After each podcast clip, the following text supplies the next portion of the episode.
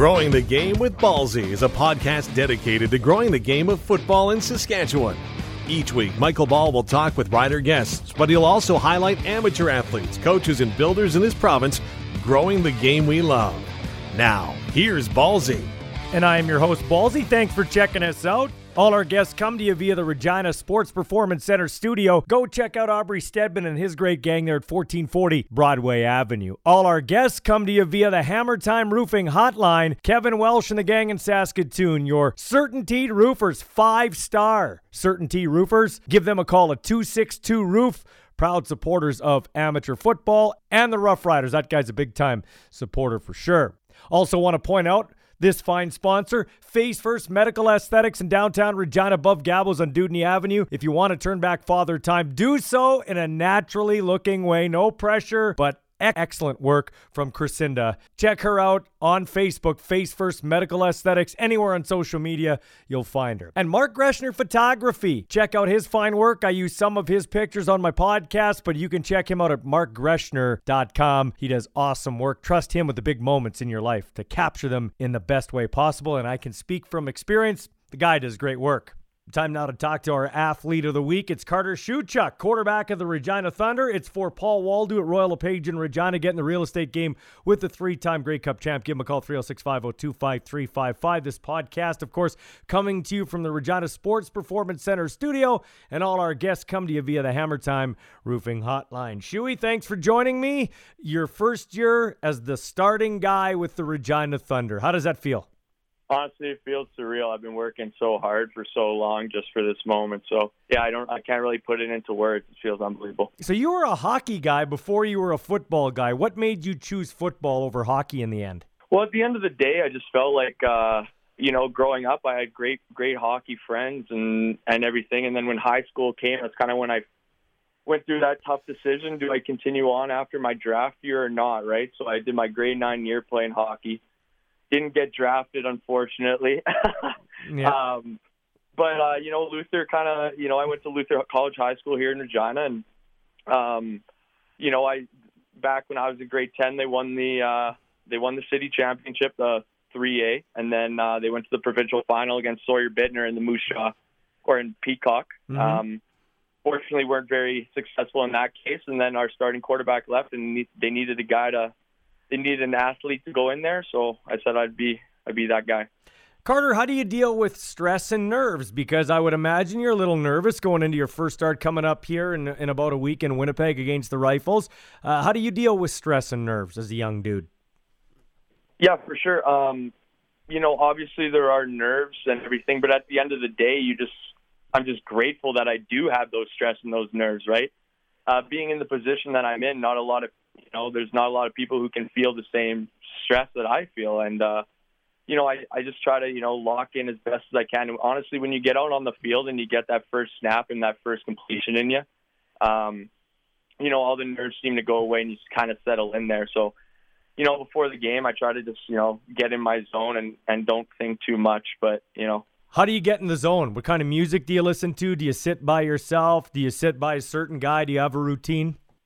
No, I, uh, you know, pre-game I kind of stick to myself, but then you know, right before the boys are kind of getting out there, I like to take my mind off the game itself and you know just feel relaxed and you know that that's just that's just talking to the boys and you know whether that's about the game or you know about anything else really. Um, the music that I listen to get me fired up every single time.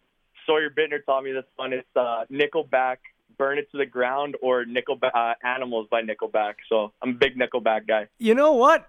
I am too, and we're in the minority because when you mention Nickelback, everybody's like, ah, get back your man card. My son's a Nickelback guy too. Oh yeah, you can't, you can't, you can never go wrong with Nickelback. All the people that say they hate Nickelback are liars. Yeah, they just it's too good. Yeah, you're right. And the thing is, the thing with Nickelback too is there, it's simple music. It's country music with rock guitars. Like the the lyrics aren't. You don't have to analyze the lyrics, and you don't want to be analyzing more than you have to on game day. Hundred percent. Yeah, you just get you just uh, you know let the music go through your head and don't think about anything too much. So, who taught you your love for Nickelback? Your mom or your dad? Uh, I think my mom, if anything. My mom was a big Bon Jovi person, and that was my first concert. So just like that kind of music. Oh, you went? Did you go to the one at Taylor Field with uh, Kid Rock? Oh yeah, Kid Rock. Well, I was a little kid at that point. I forget how old I was, probably ten or something around there. And I thought Kid Rock was just the raunchiest dude. Wasn't he good though? yeah, was a, he was good. Oh yeah, he was great. He was great. Yeah, but that was my first concert. But you know, I thought he kicked. Growing up in a Christian family. I, yeah, yeah, I know. Me too. I thought he kicked uh, Bon Jovi's ass though. Like I thought you want to have a crappy band to start, not some guy that can come up and play all the instruments. I thought he was great. He looked like he rolled out of a camper at Craven, but dude was uh, he he lit it up. I loved it, and I love watching Bon John, uh, John Bon Jovi and his thirty thousand dollar veneer teeth too. I was happy to to know that I paid to help pay for his teeth with his uh, million dollar smile there. Okay, back to you, man. What's what number do you wear on the field for the fans? I, I wear number seven this year. I, I was previously ten, but uh, you know we had a fifth year guy step mm-hmm. out, and I I was able to change over to seven, which is my high school number. Okay, is that number special for a reason? Like, did you always like that number, or just because it was your high school number? Uh, it's just my high school number. I like the single digit look. So yeah, yeah, yeah absolutely. Okay, so uh, what kind of quarterback are you? What kind of quarterback can uh, anybody showing up at Mosaic Stadium when they get a chance or on the road? Wh- what are they going to get from Carter Shewchuk? You know, previously I've been labeled as more of a as a scrambler scrambler quarterback type, uh, you know, who can use his legs and stuff. But honestly, for the past two years, and and something that I've been trying to tell my coaches is that, you know, I want to throw a ball. I'm a quarterback for a reason. I'm not a running back. I'm not a receiver. Um, you know, I want to throw the ball. So when I can use my legs, I will. Uh, when I want to throw the ball, I will throw the ball. So I don't know. I, I like to think I'm kind of like a hybrid in between those, but definitely prefer to throw the ball. Have you ever uh, played uh, receiver? Did you start that way in high school or with uh, or with um, uh, the Thunder? Because the Rams used to do that. They used to run Claremont and, and some of these other guys, Chad Eamon, as slot backs first, so they could get uh, the offense down through a receiver's eyes. So when they went to a quarterback position, they knew exactly what was going through the receiver's mind. Yeah, for sure. I actually started playing receiver back in RMF. Uh, that was my first position, and I was very fortunate because uh, my quarterback was Josh Donnelly back out oh, here in the East growing up. So, you know, I, I kind of got, I kind of tore it up. And one of my coaches who play, who's one of my coaches on the Thunder now, uh, Rumpel, Matt Rumpel, he, uh, he was my coach that year too. So when I first came and the Thunder were recruiting me as a quarterback, he was like, "What the hell? This guy's not a quarterback; he's a receiver." So it kind of just worked out, you know, in high school where they needed a quarterback, and I was just athletic enough to play that position. Um, and then you know I, I did ask to play receiver uh, for the Thunder, but obviously again they they wanted me as a quarterback. So whenever they need guys, whether that's in the summer and stuff, you know I'm always available and I'm running routes because mm-hmm. uh, I I know everything right. Like as a quarterback, you know every every receiver position, what they're running, how deep they're running, what cuts they're making and stuff. So uh, you know I run out there for fun in the summer uh, during our Thursday throwings and whatnot, but you know, when it's season time, it's pretty much locked in. So, uh, what pass do you want to throw first against Winnipeg to get you into it? You you, you want to get comfortable. You, you, you talked about getting that first hit, that first throw. What's the first pass you want to throw? Uh, you know what? Just a nice little hook, nice little seven yard hook. Uh, you know, and like every every play, every every team has a play in the playbook where everybody runs hooks. Uh, for us, that's Henry, and you know whether that's that play or a different play. Like I can't give out too much information. Yeah. Uh, but yeah, definitely just a nice little hook get me get me into the game. Okay, so what's your favorite ball to throw though? That's the one to start the game, but what's your go-to ball? You think? My go-to ball? Oh, that's a good question. Um, you know what? I like those. I like intermediate uh, type throws.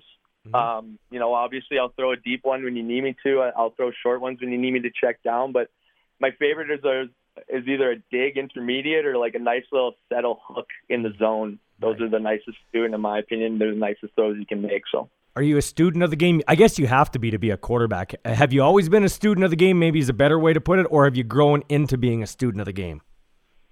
No, for sure. Yeah, I've always been. I, I've always considered myself as a student of the game. You know, growing up, uh, a Rider fan, obviously living in Saskatchewan. The I would go to every single Rider home game, right, with my parents. We had season tickets out at Taylor Field, so you know, growing up watching guys like Kerry Joseph, Darian Durant, and whatnot, and like obviously Kevin Glenn and stuff, and those guys were pretty, pretty, pretty, pretty good there. Um, mm-hmm. And like back in the day, my mom used to clean Henry Burris's teeth when he was on the Riders for a bit there. So you know, I I have baby pictures of Henry holding me and and stuff like that. So you know, it, it was kind of just destined to be that I was a quarterback. obviously in my first couple years playing from the jump from high school to, to junior is a pretty big deal, right? So, um, obviously I had Sawyer Bittner as a starting quarterback in my rookie year, and and that guy just had every single like he had he just had an answer for every single question that I had for him. So I was very fortunate in that sense to learn from him, and obviously Stefan and uh, Stefan Ensign, my OC, and and Reed Quest, who was the quarterback coach in my rookie year.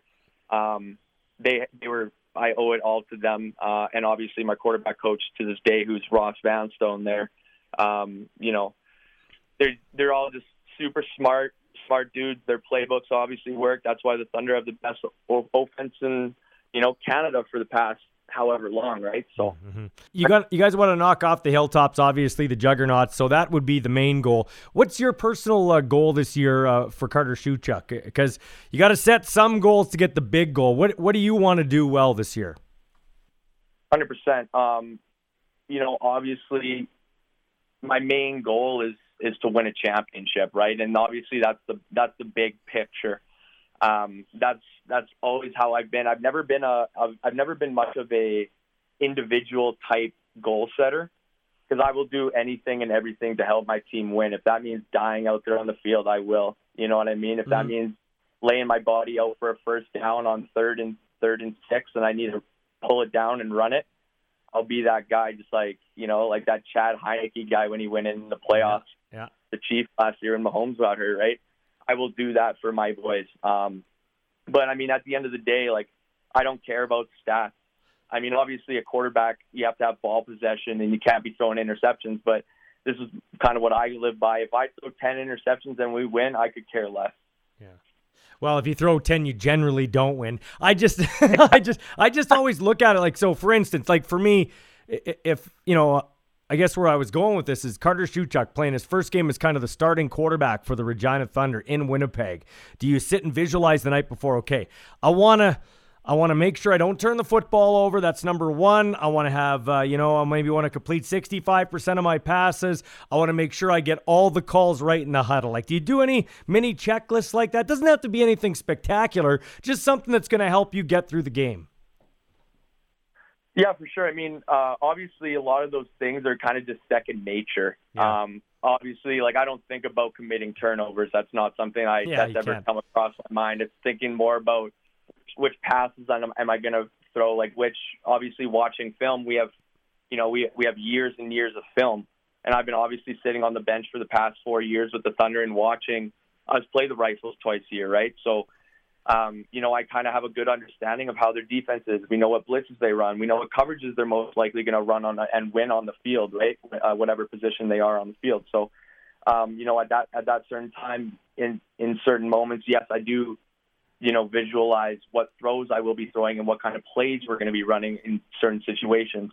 Um, I don't necessarily think about completion percentage or, or turnovers or getting the plays right because that's just all second nature to me. Like obviously, every single play, if I don't get it right, it's not going to be executed well, and you know that's never been a problem for me. So this is a good way to wrap things up. So uh, you've been sitting on the bench for a long time. At any point during this uh, pandemic, did you think I'm never going to get a chance to start for the Regina Thunder? Like I've been waiting and I don't get a chance. You talked about being grateful earlier.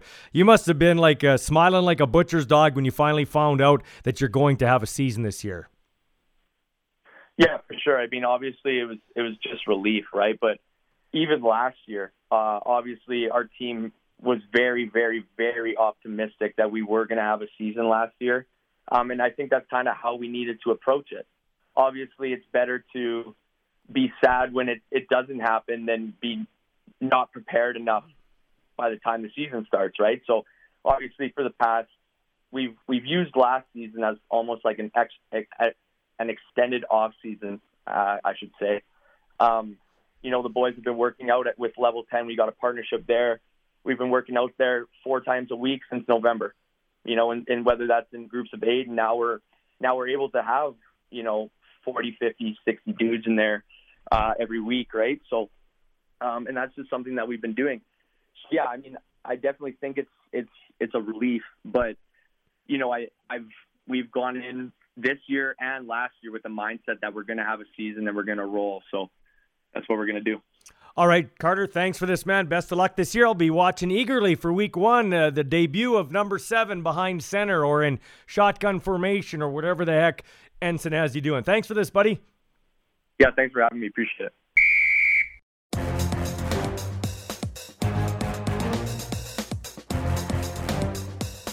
Time now for the second quarter of Growing the Game with Ballsy. And make sure you check out Corey Zadarozniak and the gang out there at Double Z Ag Sales in Weyburn and surrounding area for grain hauling, grain marketing, and crop insurance. Double Z Ag Sales is the place to call. Well, Michael Reilly's made the news for the first couple of weeks in the CFL, one for his efforts here in Regina. Saw him throw a bunch of ducks as he didn't start the game, then came off the bench, almost helped lead his team to come from behind victory. Then he's supposed to be the backup quarterback, but starts the game in Calgary, throws for over 300 yards and scores a touchdown, and all the betters are pissed off. So, what is up with Michael Reilly's elbow? Let's talk to an athletic therapist that knows a thing or two about elbow tendonitis. It's my buddy, Dale Patura. And we're coming to you from the Regina Sports Performance Center studio, and it's time to head out in the Hammer Time Roofing Hotline and speak with our resident therapist, Dale Patura. Dale, how are you, man? I'm doing very well. Good. Yourself? Good. Let's do a reset here. Where can they find you for their therapy needs? Uh, at Courtside Sports Medicine and Rehab. It's a LifeMark clinic at the uh, south end of Pasqua Street. Awesome. Here in South Regina. All right, so let's rewind back to week one Riders BC Lions. Mike Reilly doesn't start the game. From what I'm told, they gave him a shot, but they didn't time it up correctly and it didn't take. And then they gave him another one towards halftime and it started to take. I uh, just talk about the process of, of that, of, uh, of administering a shot and the and the science that kind of goes behind that. Do you have to kind of guess when it might work? Not not really. There is there's definitely research around how long most uh, most analgesics, which is a pain medication, would take to kick in, um, and that that for the most part is what what you would be doing is um, trying to limit the pain that was involved in whatever whatever injury or whatever problem that was going on. So um, there is there there certainly is is understanding around how long most of those medications um, would take to kick in, but uh, that's always not perfect science, obviously, and some some things uh, work differently on one day versus another. What was it? It was a, a 7:30 kickoff. So say it's a 7:30 kickoff. When would you administer generally? Like how far out would you give a shot like that? He's got elbow tendonitis. So how far out would you give a shot like that? Uh, well, certainly I'm not a am not a physician for for sure, so there would be more concrete and definitive information. But um, typically, I think you're you're looking at probably 45 minutes an hour mm-hmm. uh, before before the time frame. Yeah. Somewhere in that range. Yeah, and I, I, mean, I don't expect you to be a doctor. I get that. Since you've been around football a while, generally, how long does something like that? It's not an exact science, but how long does something like that usually last because from what I'm told, he got a shot, he got a second shot, then it started to kick in, and then it was almost like it, it, it, kicked in too much because he couldn't feel his hand, and that's why the ball was spinning like a lame duck. That's what I'm told. Well, usually you're if you're if if they're if you're talking about you know a, an analgesic medication injection that would uh, dampen down the pain. Um, couple three hours is what you'd be looking at. Mm-hmm. Um, for the most part, that it would it work in that in that range, two three hours, maybe four. So so you in in a in a situation like a game, if you're giving it an hour or so before, then usually that should get you through the game mm-hmm. um, and uh, help you to reduce that pain. And that's that's where they'll that's why they'll do it is um, to decrease the pain. Once you know if there's if it's the pain that's limiting them from from participating, and there's absolutely no structural damage or no um, no reason to believe that this is going to harm the person further if they're going to participate, and it's only the pain that's limiting them.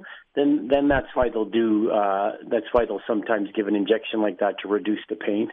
Dale, what is elbow tendonitis in the uh, in the simplest layman's terms? Uh, well, your most common tendinitises are are what you would talk about uh, golfers or tennis elbow. Um, the muscles in your forearm, uh, the ones that come and move your wrist forward and backwards, they attach on the outside and inside of your elbow. Um, all those muscles come down into one tendon and then attach on the bone. So sometimes that common tendon, they'll call it a common flexor or common extensor tendon, will get irritated and inflamed. Um, and, and those are the most common types of tendonitis around the elbow. Can you play through that, or is that something where a guy like a quarterback, much like a pitcher or like a tennis player, they got to sit out for a while because it, you know, you're using your arm. How do you how do you get better if you're always using your arm? Yeah, when you're when you're dealing with uh, with those types of tendinitises, if those are the ones he he had, they're often um, workable. You can often play through them.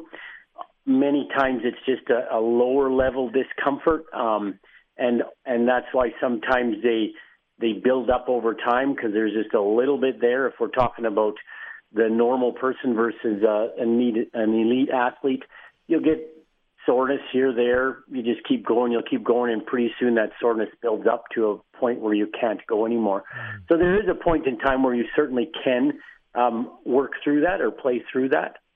As it builds up, because of where it is, then you get difficulty in squeezing, right, gripping, those types of activities. So that might be another reason if he was having a little bit more discomfort, mm. um, why the the ball wasn't coming out beautiful for him. Is that a common injury for a quarterback? That type of uh, tendonitis in the elbow, throwing arm. Um, I mean, I, I, it's it's very it's very reasonable to have that type of an injury, given the fact that they're gripping the ball all the time um, throwing, gripping, throwing, gripping.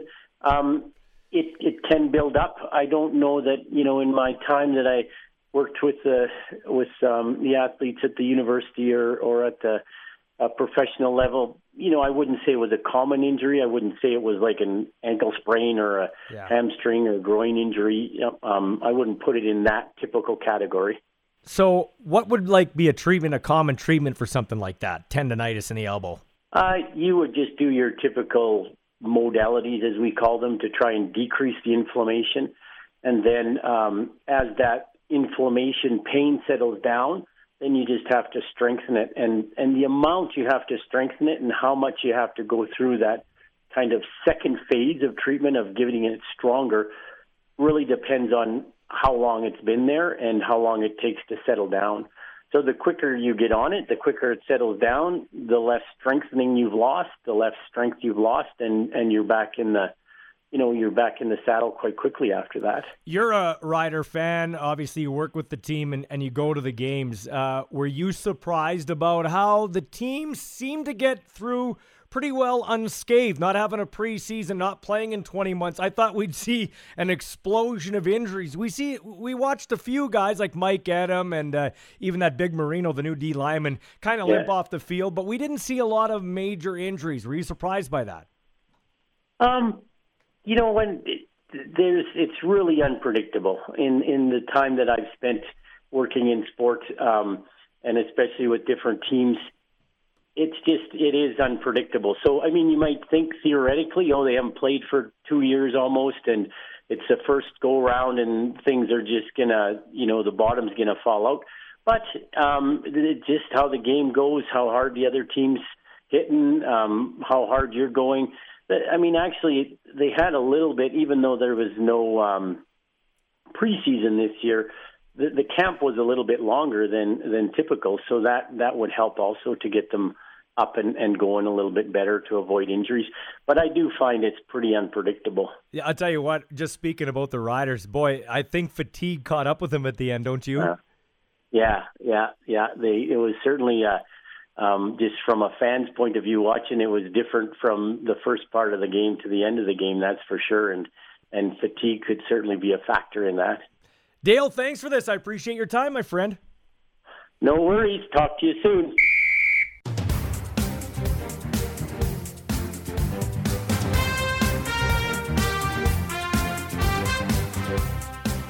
And we kick off the second half of Growing the Game with Ballsy here with our third quarter. It's our homegrown segment brought to you by AGT Foods and our good man, Murad Al-Katib, not only world renowned in the business community, but locally here supporting all levels of football the Riders, female football, the Thunder, the Rams. This guy really cares about his community and the sport of football. And we're coming to you from the Regina Sports Performance Center studio. I'm your host, Ballsy, for Growing the Game with Ballsy. And it's time to head once again on the Hammer Time Roofing Hotline to the Saskatoon area. Ironically enough, that is where Hammer Time Roofing originates from with my buddy Kevin Welsh, great sponsor of this podcast. Okay, let's talk to Saskatoon's Ethan Lang goes to Holy Cross, a Crusader. Now, I watched you, Ethan, play in that high school all star game, the first of two games that was held at the Leibel Field in Regina. You were flying around that night as the Sam linebacker. Where does that passion for football come from? Well, my passion for football kind of started at a really young age because my whole family before me just played football all their lives. So I just growing up around football. My older brother, my dad, my grandpa, my uncle, they all play football. So I kind of just was around the sport and learned to love it a lot. Were you uh, always a defensive guy, or did you play on the offensive side when you started? And and what age did you start at? I started in grade one, so I would have been around six or seven. I started playing flag football. Yeah. And um, I actually started on offense. I was a running back, and then I turned into a QB. And then I realized I like I liked hitting more than I liked being hit. So yeah. Then I switched over to defensive end when I hit high school.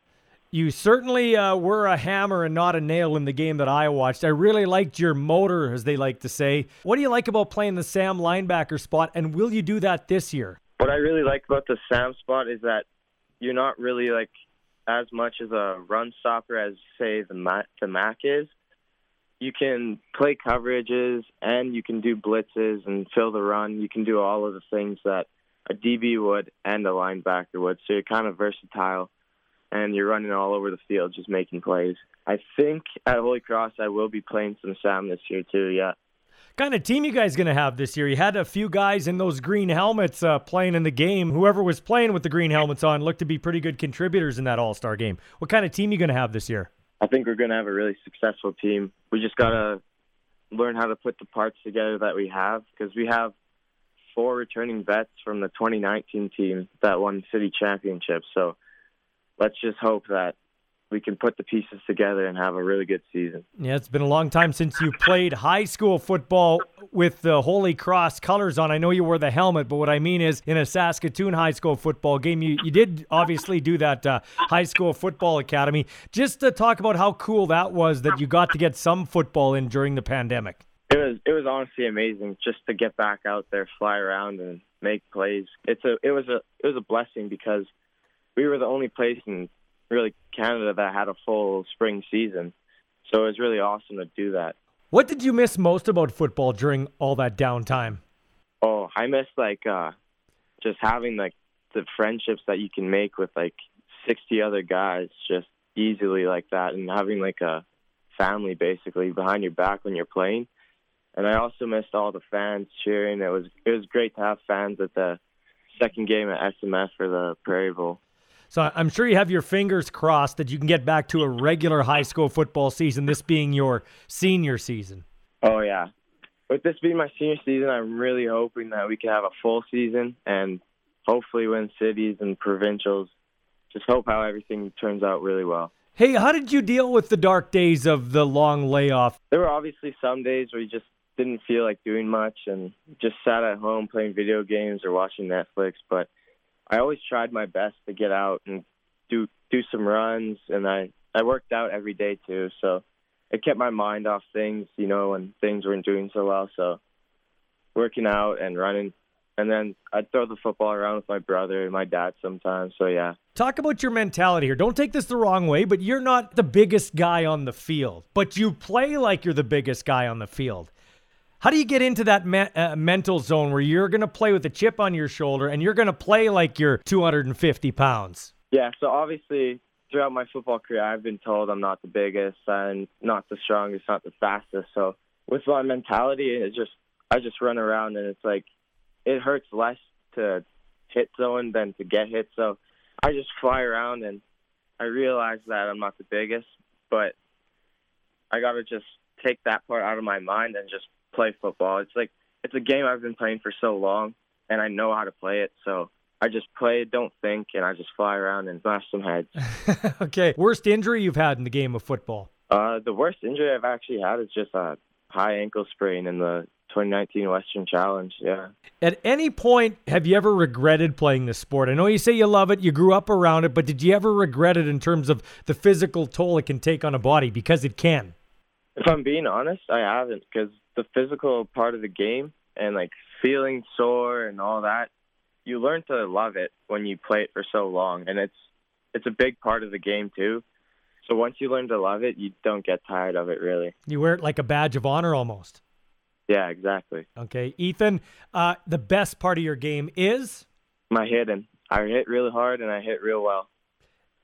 And the uh, thing you want to improve on in your senior season? I just want to get faster and stronger, really. If I can get faster, I don't think there's any stopping me. So uh, just tell the folks who haven't watched you play like me, how big are you? What are your dimensions roughly? I'm roughly 5'8", 5'9", 175 pounds. Okay, so what would you like to get to uh, by the time your spring or uh, senior season is done? What what what weight would you like to get to as you go play at the next level? I want to sit around 180, 185.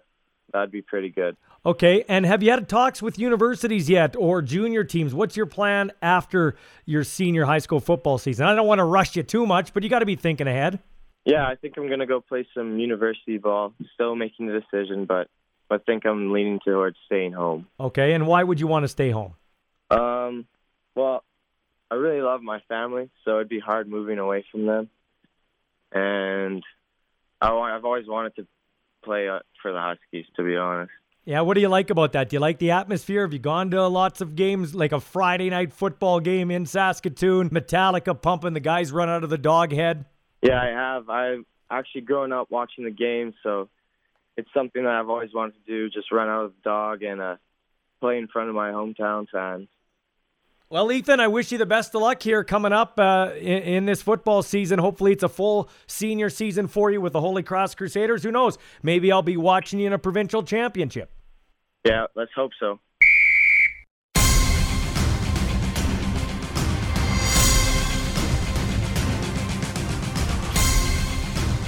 And we're headed into the fourth quarter stretch here of Growing the Game with Ballsy, episode 305. And this quarter is brought to you by local football legend John Ryan, who is kicking the stuffing out of the football with your Riders early on this year.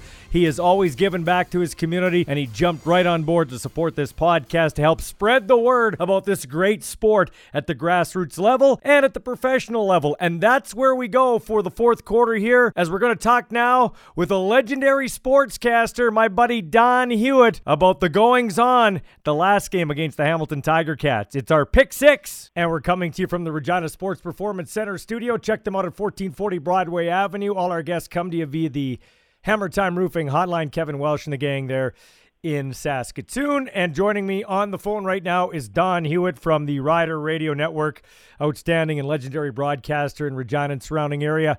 Um, we normally do a gospel according to Ballsy for Advantage Collision in Saskatoon and Prince Albert.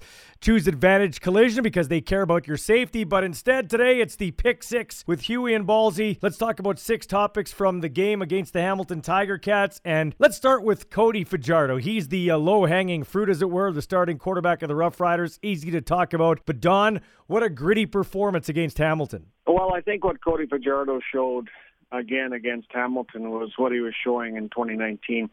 He is uh, a uh, key and a huge uh, leader figure uh, for this football team. Uh, he leads by example.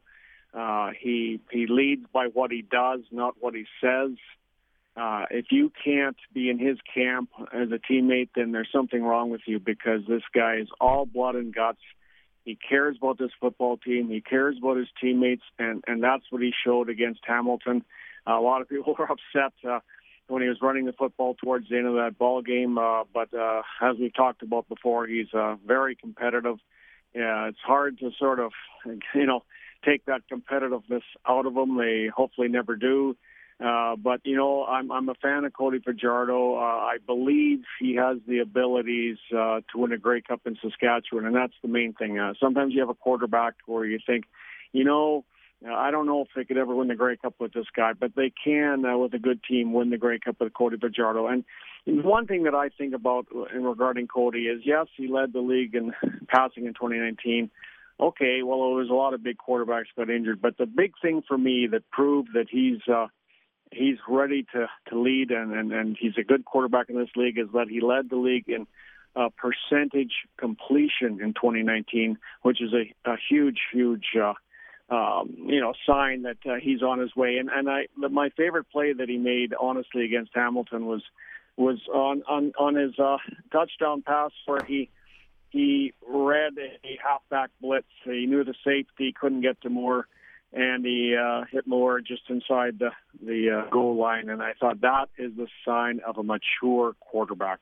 My favorite was uh, in the shadows of his goalpost. It runs and breaks that defender's ankle with a little shimmy and shake and gets like a 15, yep. 20 yard run. Tell you what, I've I've kind of I love yep. Cody as the person. He obviously did a great job last year, but uh, between the two of us, I've kind of been on the fence. I'm like, okay, this is a career third down specialist. Was it just a mirage? The Hamilton game showed me that uh, he's got the grit and the moxie to lead this team, and I'm uh, I'm all in now on Team Cody. And the thing I like about it is he doesn't turn the football over. He protects the football. So let's right. go. Let's go to number two.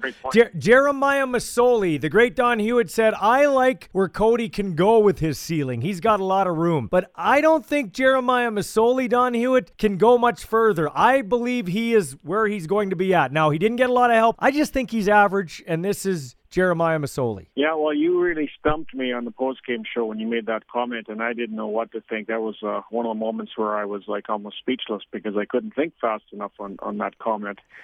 And you know, it, it's uh, hard to say. I think he misses Bralon Addison a lot uh, in their Hamilton receiving corps. I, you know, you might be right, uh, but he showed so much uh, before he was injured in 2019 I, I thought he looked pretty good. He's lost weight. Uh, whether that's helping or hindering him, I don't know. But uh, you know, I, I think the jury is definitely out on him uh, to a certain degree, which I wouldn't have thought prior to this season. Uh, so you know, I, I can't, I, I can't even offer an opinion on that. Uh, we'll see what happens down the road and see if you're right. One thing I think we can agree on: the Rough Riders won that game because of one word: physicality. I think that uh, all the Winnipeg Blue Bombers uh, sitting home in Winnipeg uh, watching the game uh, here against Hamilton, uh, they they took note. I mean, they're priding themselves uh, for sure as being the most physical football team in the CFL, and, and who could argue the way that their offensive and defensive lines are playing right now. Uh, but the Saskatchewan Roughriders uh, threw them a warning shot. Uh, you better get ready for Labor Day because we also can play very physical football. And you know, they were very intense. They had the eye of the tiger against Hamilton, and they were ready to play football from the get go, and they were hitting anything they could hit.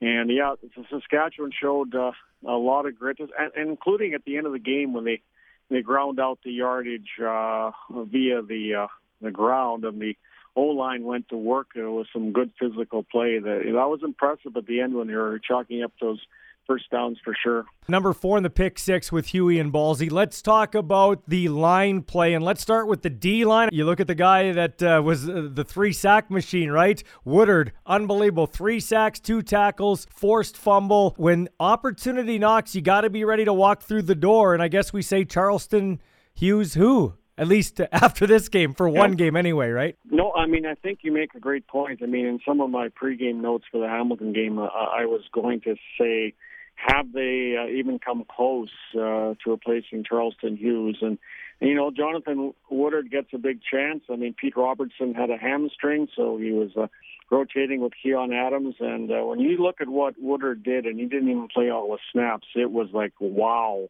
this was a, a major eye opener. And it's another uh, area that shows, you know, and don't forget about Tim Williams. He was supposed to be the starting rusher, and then he. Uh, mm. I believe was the fifth uh, Achilles tear. But it's another example about how general manager Jeremy O'Day has brought in so much depth uh, with his recruiting into this football team, along with uh, his sidekicks Paul Jones and Kyle Carson. I mean, Jeremy O'Day, if anybody was wondering uh, if he was ready to be a general manager, they know now, and they knew in 2019.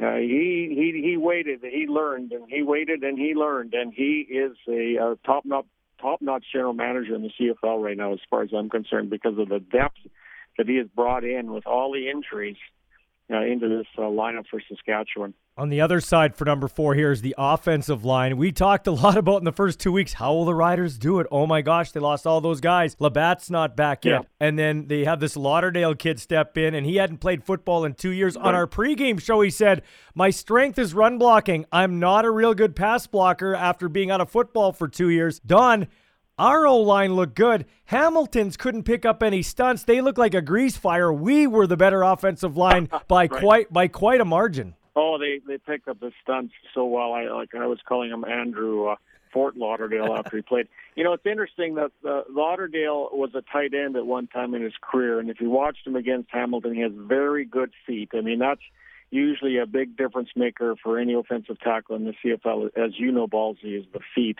And he looked like he had uh, great feet, and then Cam Jefferson is playing well. You think about it, like you like you just said, uh, Vaughn gone, Cofield gone. And you know, I thought a dominating offensive tackle for Saskatchewan was going to definitely be Cyrus or Kouandjio. When he came in, I thought, oh my goodness, this man is just going to mow over anybody and everybody. He had sore knees and he left, and they still have found, uh, again, with the same reasons of the depth of recruiting, they have apparently found two offensive tackles uh, that played against Hamilton that look really good, and it's amazing they could do it with those injuries. It's amazing, really. All right, so number five on the pick six. The secondary, you commented after week one, you weren't really impressed. They were much better this week. Speedy B was non existent, and we saw maybe one of the greatest interceptions athletically since I've oh, been yeah. around watching Rough Rider football. No, Blaise Brown's interception, I can't recall one that, that's any better. You know, after the first game, I, I, I sort of thought, okay, you know, there, there's two veterans that have to pick up their game, and that's Gainey and Marshall. Uh, despite Marshall's great uh, interception for a touchdown, I thought the two of them didn't have their best outing against uh, BC Lions, but they uh, they're veterans and they answered the call uh, last night for sure because it looks like they don't want to throw over to Purifoy. That's that's what's happening right now. Purifoy's not getting a lot of balls. They're staying away from them, and uh, so you know they may look a little bit more over to Gainey you know, Gainey's side with Marshall. And, uh, you know, Gainey and Marshall, I thought, played pretty darn well uh, with the entire defense, and they they answered the call, and that was great to see because, you know, they're, they're two veterans that everybody likes and, and cheers for, and it was good to see them rise to the occasion. Also, good to see a drive that featured Canadian receivers again. Uh, Lenius, Lenius, Picton, Lenius, Picton. He ends up with the touchdown, his first ever as a uh, Saskatchewan Roughrider after scoring so many in uh, that stadium and the other stadium as a member of the University of Regina Rams, and before that, Leboldus Golden Sun. What a great local story. We, I think, had right. se- seven Saskatchewan boys on the starting roster against Hamilton, eight in the first game because Boyko didn't play. But what a nice touchdown by Picton. And he is, talk about opportunity knocking. He's ready to answer. And uh, sometimes it's it's a lonely life out there. You talk about Brown. It's a lonely life out there uh, at the field right. side corner, also at the wide side wideout. But Picton is uh, getting the most of his chances. And when Shaq went down, Don, he he kind of rotated inside into closer to the quarterback and uh, didn't skip a beat. Well, I mean, it's it's an amazing uh, story, really, Picton, because – uh, when the Rough Riders uh, drafted the two top-notch uh, Canadian receivers, you, you know, you thought, well, you know, maybe maybe Picton, you know, you might have a hard time because they've obviously uh, picked uh, uh, Lenius and, and McInnes high in the draft, and and boy, did he answer a bell. Uh, you know, with his uh, tremendous, uh, you know, discipline working out for the entire uh, break, COVID break that the CFL had, and and he's a great story. I mean, you got McInnes uh, right now. He's been dinged up. He he didn't play, but you know, Terrell Jana had his first catch as a Rough Rider against Hamilton as well. Uh, they got uh, Kean Schaefer Baker, who they're very high on the practice roster. Another Canadian receiver, and again, I mean, I know Kyle Carson brought in a lot of great Canadians and into Calgary. He's definitely helping Jeremy O'Day do the same thing here in Saskatchewan, and they've got it looks like Ballsy an embarrassment of riches in the Canadian receivers position, and unfortunately, they've got so many. Throw in Jake Hardy, I think, if I forgot to mention him. Uh, you know, they're going to lose somebody. They're going to lose a really good Canadian receiver here because they're not going to be able to keep all these guys. Uh, you know, they just there's no other teams don't have the depth at all. They'll be looking for somebody. Yeah, for sure. Okay, um, I like to call this our prisoner of the moment power rankings after week two. You don't put much stock into them, but here's how I think these teams should stack up. You can agree or disagree. At number nine, the Edmonton Elks. My goodness, what is happening in Edmonton? Well, I mean, Elizondo, Jaime Elizondo was obviously, you know, an offensive genius, uh, you know, winning a great Cup with Ottawa. And, you know, he went down to the XFL with Marc Trestman, uh, and but was still, you know, highly regarded.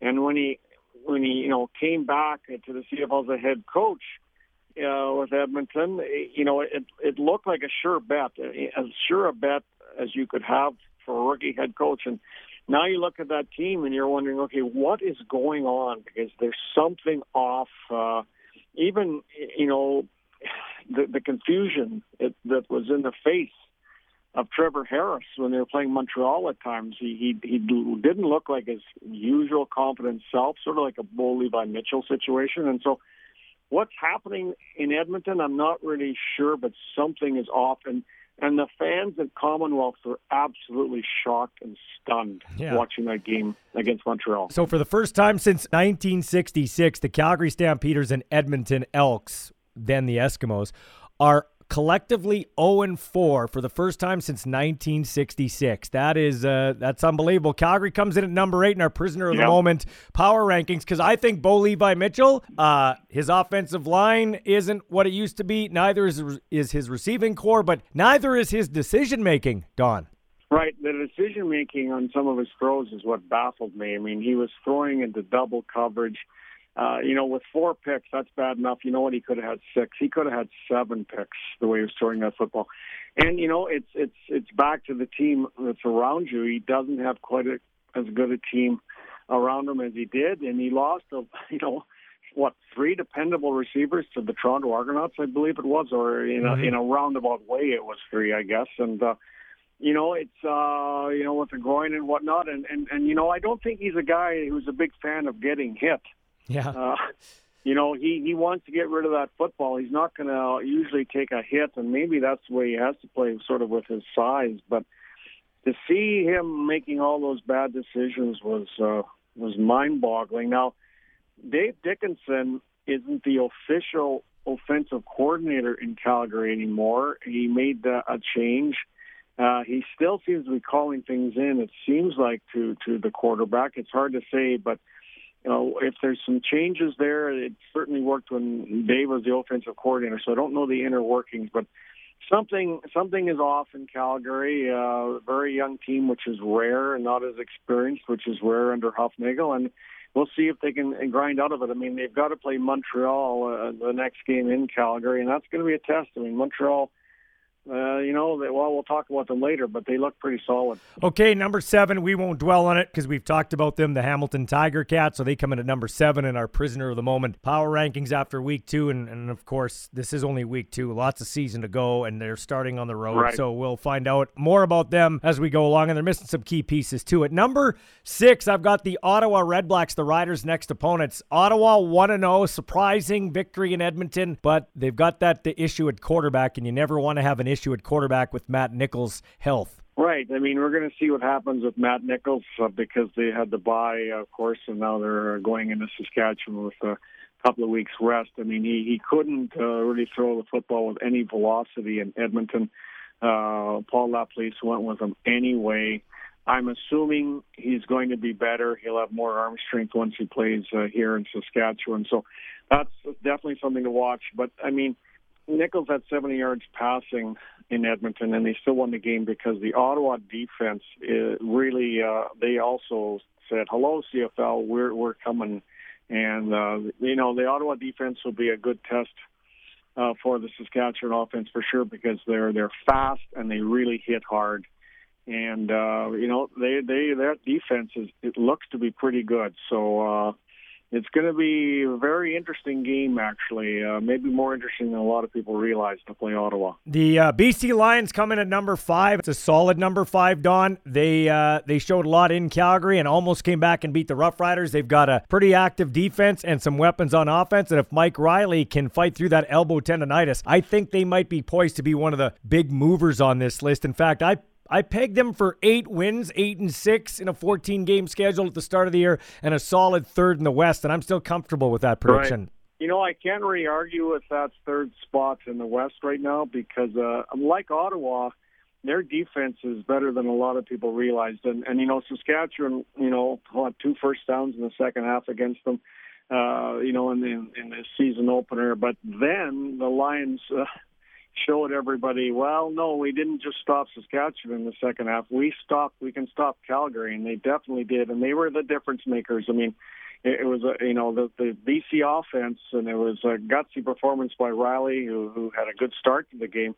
Uh, but it was the again, it was the BC defense that won that game all the way. They they were the team that uh, that beat the Calgary Stampeders on that side of the ball, and uh, you know they they are they are, have a good defense again. So third place could be correct, and you know we don't even know ballsy if there's going to be a crossover yeah. uh, this year because uh, there are a lot of the Eastern teams have have defeated Western teams right now, and there's been a steady uh, Western crossover, I believe, since 2016. So you know, maybe BC has to get third. I mean, maybe there may be two Western teams that don't uh, don't advance.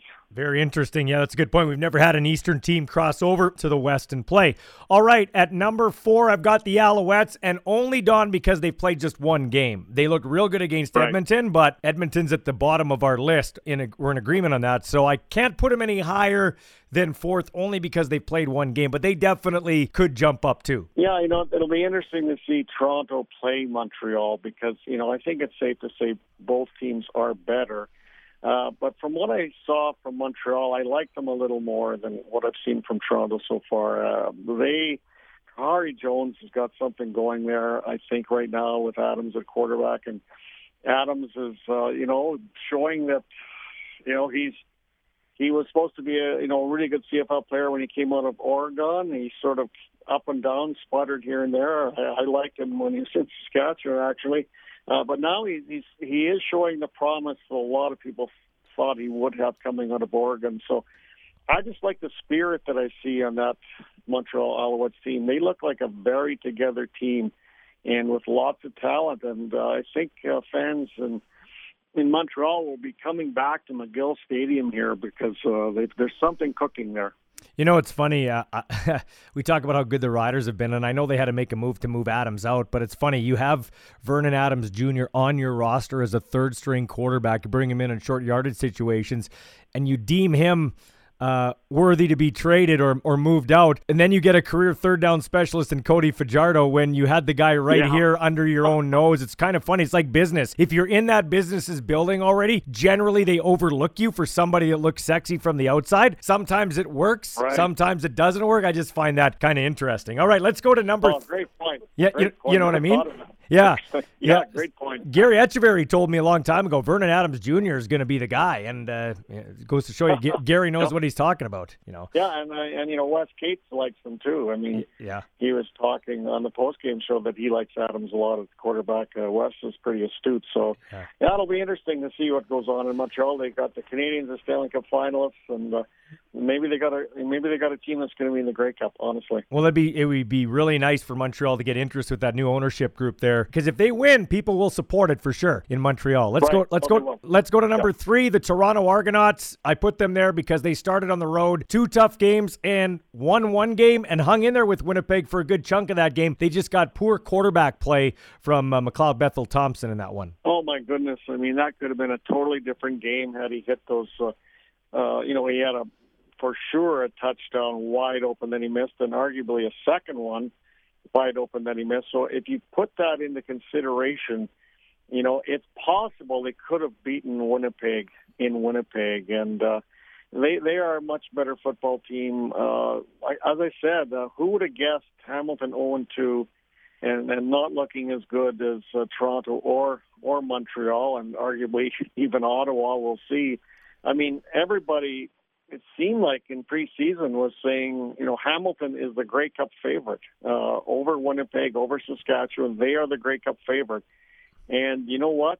Football games, ballsy, as you well know, are not played on paper. They're played on a football field, and that's quite evident. Like it's, it's you brought up the point, 1966, since the Alberta teams are 0 2, and you know, this is quite a surprising start to the CFL. Very unpredictable. And, you know, when you have un- unpredictability like that, it's actually good for the league. So uh, we won't dwell too much on the Riders because we have a lot, but they come in at number two in our uh, prisoner of the moment power ranking, and only because Don Winnipeg's done nothing to to not be number one. They're the the defending champs. They've been pretty solid on home turf. Zach Collaros looks good, so I'd put them at one. Do you disagree with that? No, not at all. I mean, I totally agree with your list. I know you put Montreal below Toronto because they only play one game. Your list, I think, is bang on. Uh, the Winnipeg Blue Bombers uh, haven't played a game for quite a while what, that they have not won the line of scrimmage on both sides of the football. And until somebody can prove otherwise, until somebody can challenge them at the line of scrimmage, uh, they are the team to beat for the Grey Cup, and it's as simple as that. Because uh, how many times, Ballsy, and you know football very well, how many times do you win a ball game when you don't win the line of scrimmage? Like maybe two percent of the time, and it's a fluke or something. I mean, the big men do decide football games. There's no doubt about it, and Saskatchewan is going to have to prove on Labor Day and at the Banjo Bowl that uh, that they can beat Winnipeg because right now Winnipeg you know, they they are the defending champions, and they look at them. It's funny how the, the power rankings from a few years ago have changed because you know it was always Calgary was was the class of the West. There's always you're looking always at Calgary. Can we beat Calgary? Right now, I think it's can we beat Winnipeg? And Saskatchewan showed, as you said at the start, Saskatchewan showed a lot of physicality, and I'm sure Winnipeg would notice. Don, I really uh, love working with you, man. You got more football insight than I ever thought you did, and I thought you had a lot. Then we'll talk about how you got that insight on our next installment. Thanks for this, buddy. Enjoy your day. Well, I'll tell you, I enjoy your insight. You have tremendous insight yourself, Ballsy. You make some great points, and. Uh, yeah, I enjoy listening to yourself. This has been Growing the Game with Ballsy. If you have a football story you'd like to share to help us grow the game, email Michael Ball at mball at harvardbroadcasting.com. Ballsy can be heard weekdays in Regina on 104.9 The Wolf Morning Show and during Saskatchewan Roughriders and U of R Rams broadcasts on 620 CKRM.